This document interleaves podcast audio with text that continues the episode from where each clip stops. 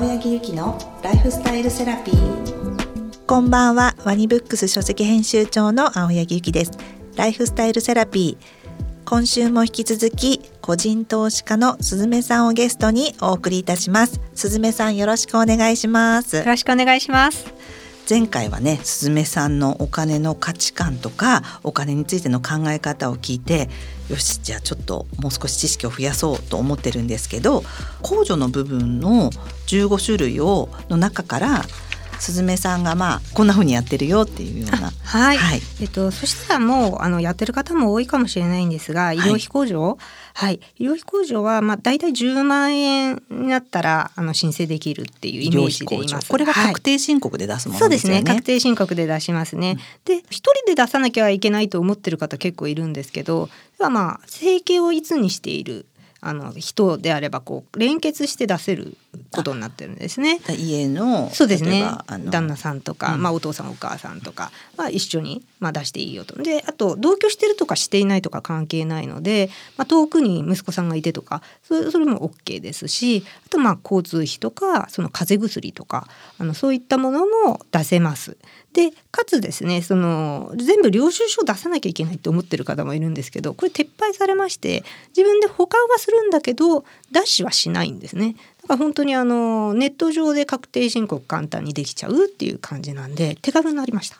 かなりその制度が変わったんですね。そうですね。絶対出さなきゃいけないと思ってた人多分いると思うんで、あのそれはなくなってますんでね。あの風邪薬とかあ湿布とかあの何か病気のために使ったよっていうものはもう全部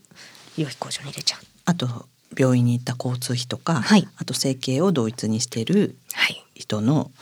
医療費をすべて、ね、はい、一番年収の高い人につけて出す。っていうのがポイントです、はい、そうですね。控除の枠が大きいんですよね。あの全然稼いでない人のところにつけても控除の枠ないのではい。あのそこは昔はお父さんがいっぱい稼いでたとかいう成功談があるかもしれないんですけど今私の方が稼いでるっていう場合は私にお父さんの分もつけて出すっていう形ですかね。そこがもうあの絶対的にお父さんが稼いでいるからお父さんだったよねっていうような考え方をそうですね。もう一度こう見直した方がいいってことですよね。課長であるとかそういうことは関係ないですから、はい。一番年収がある人につける。これは3月か。3月の確定申告に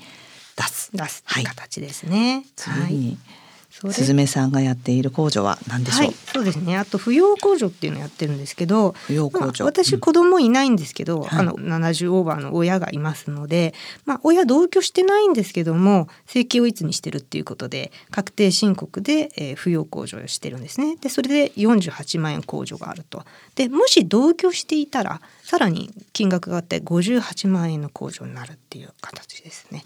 これも結構大きいのであのもしあのかなり面倒見てるよみたいな人がいるとしたら、えー、出せばいいかなとマイナンバーかなんかをその方の分を出すだけでいけますので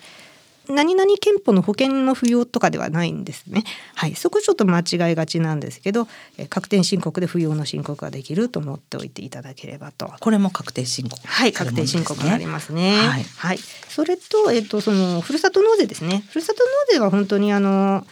サラリーマンの方はワンストップなのでチェックとちょっとした書類のやり取りで終わりです。でもそのふるさと納税って実は10年くらい前はもっとすごく手続きが難しかった、ね、大変だったのでまずやってる人はいなかったと思うんですけど、うん、もう最近は本当に例えばヤフーショッピングとか楽天とか何でもいいんですけど自分が買いたいなと思ったものが、まあ、もしふるさと納税のサイトに出てたらもうそれで買いですよね。普通に買ってたらその分お金が消えていたのが寄付金として控除に回るっていうことですから、まあ、まあほぼ無料、えっと、実質2,000円でっていう言い方されるんですけど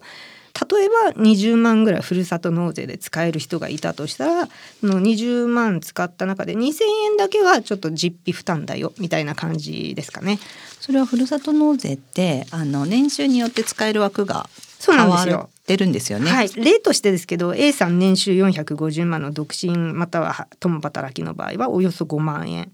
の目安上限で。で B さん年収1,000万独身共働きならざっくり17万2,000円。でこの AB がもし夫婦だったら22万2,000円。結構大きいですよね。使えると。るはい、それはそのふるさと納税で買った金額が寄付金として控除される。っていう考え方ってことですよね。はい、確定申告でもできますというか、うん、私はもう確定申告しかしてないんでというかまああの年末調整もあるんですけどそっちでは出してなくて確定申告で出してます。会社勤めの人はそのワンストップ制度っていうのがあるんですよね。はい、そうですね。はい、本当チェックするだけ。チェックするだけで回る。はい、まあほぼほぼそう思っていただいて大丈夫ですね。なるほど。うんふるさと納税はね皆さんやってる方も多いけれども案外や結構やってなくてまあゆきさんもねあの日にあったらやってなかったっていうことです。即。今回ライフスタイルセラピーに出ていただくために私が少しは勉強した方がいいだろうということで勉強会をしたんですよね。うん、そう。でまああのふるさと納税もやってないと。でえそしたら私は具体的に言うとですねあの温泉水っていうのがすごい好きで普通に買ってたんですけどこのふるさと納税で人生初 買いましたっていう。そうそうそう。もともとね5,000円ぐらいで買ってたものがあのふるさと納税のサイトに行くとなんか1万8,000円だったんです。よ。そう1万8,000円。え？高いと思ってまずそこで手が止まるんですよね。だけど結局は寄付金になるんであの大丈夫だよっていうこう一言で。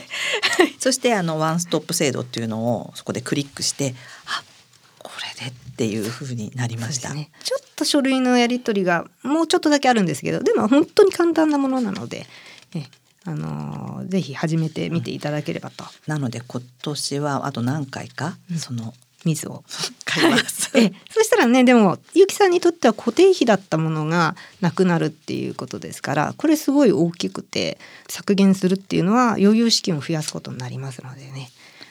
だからふるさと納税にそういう温泉水とかがあるっていうことをまだ知らないっていうね。何でもありますね大体、うん、はい。いろんなサイトまあ別のサイトだったとサトフルとかフルナビとか楽天もいろいろなとこでやってますけどどこか探せば大体ある。じゃあ皆さんやってるかと思いますけど私ぐらいかなと思いますけどでも実はスタッフもやっぱりや今日聞いたね やってなかったので、はい、ちょっとぜひね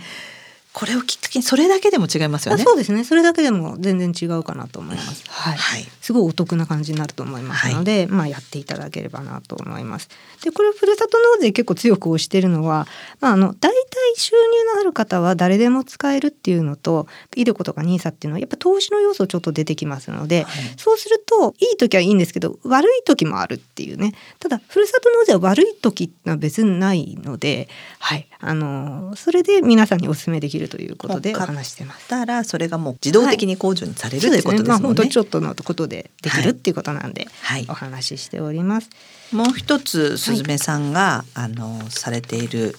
控除とは？はい、えーと、保険料の控除なんですけどもこれも会社でねあの出すと思うんですよ年末調整の時に。でこれ実はあの3つ枠があるなんとなくなんか枠があったかなぐらいの記憶の片隅にある人いるかもしれないんですけど、はい、生命保険契約等々あと介護医療保険契約等々あと個人年金保険契約っていう3つの枠があってそれぞれがあの控除枠を持ってるんですね。なんでそれ以上入れても控除はされない。うん、なんでもし入れるんであればそのまあそこまでその工場枠までの方がいいのかなと思うんですけども基本的にはなんですがあの皆さん公的なその保険に入ってますのであの健康保険入っているので国民皆保険じゃないですけどね入ってますから。保険証ってことですね？もうそうです。もう国民日本の国民は持っているあれですね。あれに高額療養費制度っていうのがくっついてますのであのいくら手術代で100万とかかかってもそれを申請すれば忘れずに申請すれば、まあ、大体の方で10万以下でも終わっちゃうんですね。一月それ制度が変わったんですか？いや前から？あるんですけど知られてないんですね。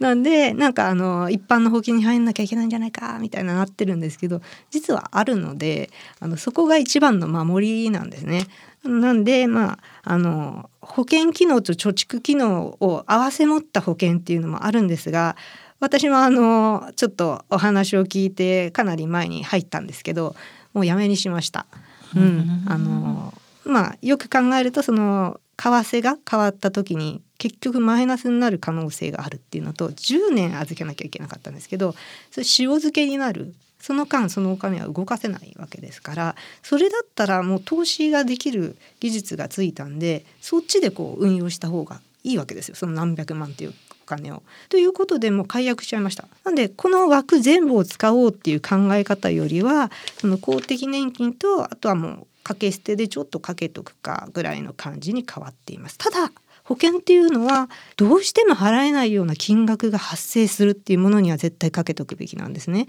例えば車で運転してて対人の事故を起こしちゃったっていう場合の保険とか火災保険みたいな家燃えちゃったとか隣の家も燃やしたとみたいなそういう場合のものも払えない。あとは自分のその立場上その小さい子供がいるとか、まあ、働けない状態にある配偶者がいるとかそういう場合は自分が死んだ時に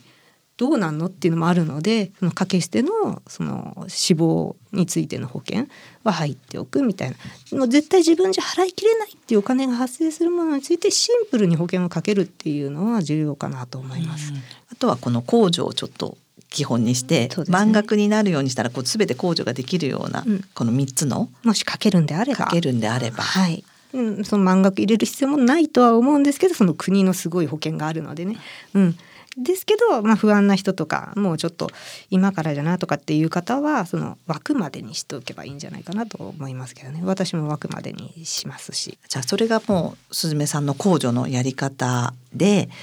もう一つすずめさんの方から知っておいた方がいいっていうことがあるんですよね。うん、そうなんです。えっとやっぱりそれはその自分のお金の流れっていうのを知っといた方がいいってあの知らないと操れないの一環なんですけども。自分のお金の流れ。流れですね。で、まあ、給料っていうのはなかなか増えないって話があるんですが、まあ、給料増えたとしてもね例えば年収が250万なら250万なりの生活をしちゃってで1,000万なら1,000万なりの生活をしちゃってっていうふうに人は生活費を自動調整して自分の生活費を上げてってしまうっていうのがまあ普通なんですよね。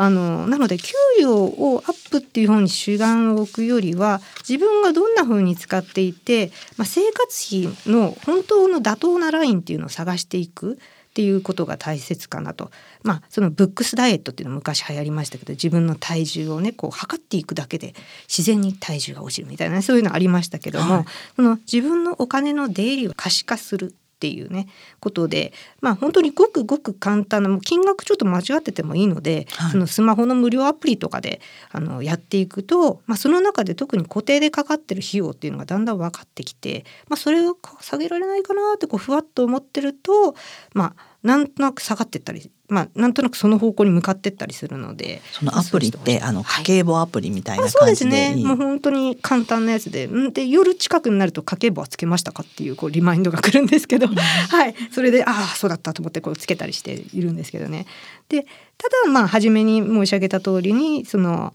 自分の気分を上げるものなら手をつけない。特に気分を上げないような、まあ、効果がない支出だったら手をつけるっていう形でねあのこう強弱つけてスリム化していくといいかなと思います、ね、それは月に大体これぐらい入ります。で自分は固定でこれを出していきますっていうことをこう自分で可視化しないで毎日のただ払ったりただ入ってくるわけじゃなくて見えるか可視化するってことが大事。大事かなと。はい。その中であ保険料ずっと払ってるけど本当に必要なのかなとかあとは通信料ですよね。通信料は本当に固定費になってくると思うんで。もう絶対的にあのその三大キャリアのものでも固定概念として携帯ってこれだけって思っちゃってる思っちゃってますよね。それを変えるとか、ね、もう私は毎月保険料でいくらでこれって自分が決めたのに思っちゃってるとか。ないとか、はい、そう分かってないとか、はい、まあ、それからね特にコロナの時でちょっとサブスク始めたりとかして、はい、でももしかしてあんま使ってないとか。じゃなかったかとかそういうことをやっぱり見直しするのってやっぱりすごい大事ですね。そうですね。それをするにはやっぱり可視化が必要なので、うん、これはちょっと控除のことを頭に入れるのとともにもう同時並行でやり始めていただくといいかなって。適当でいいんですよ。本当は828円だったかなとか821円だったからそんなのどうでもいいんですよ。まあ、830円って書いておけばいいじゃないですか。うん、はいそんな感じでとにかくポンポンポンとポンポンポンではい、なるほど。それで自分がどれだけ今出してるかっていうことを、はい、何を出してるかっていうことを知るっていう、はい、そうですね。その日本柱まず走らせて控除と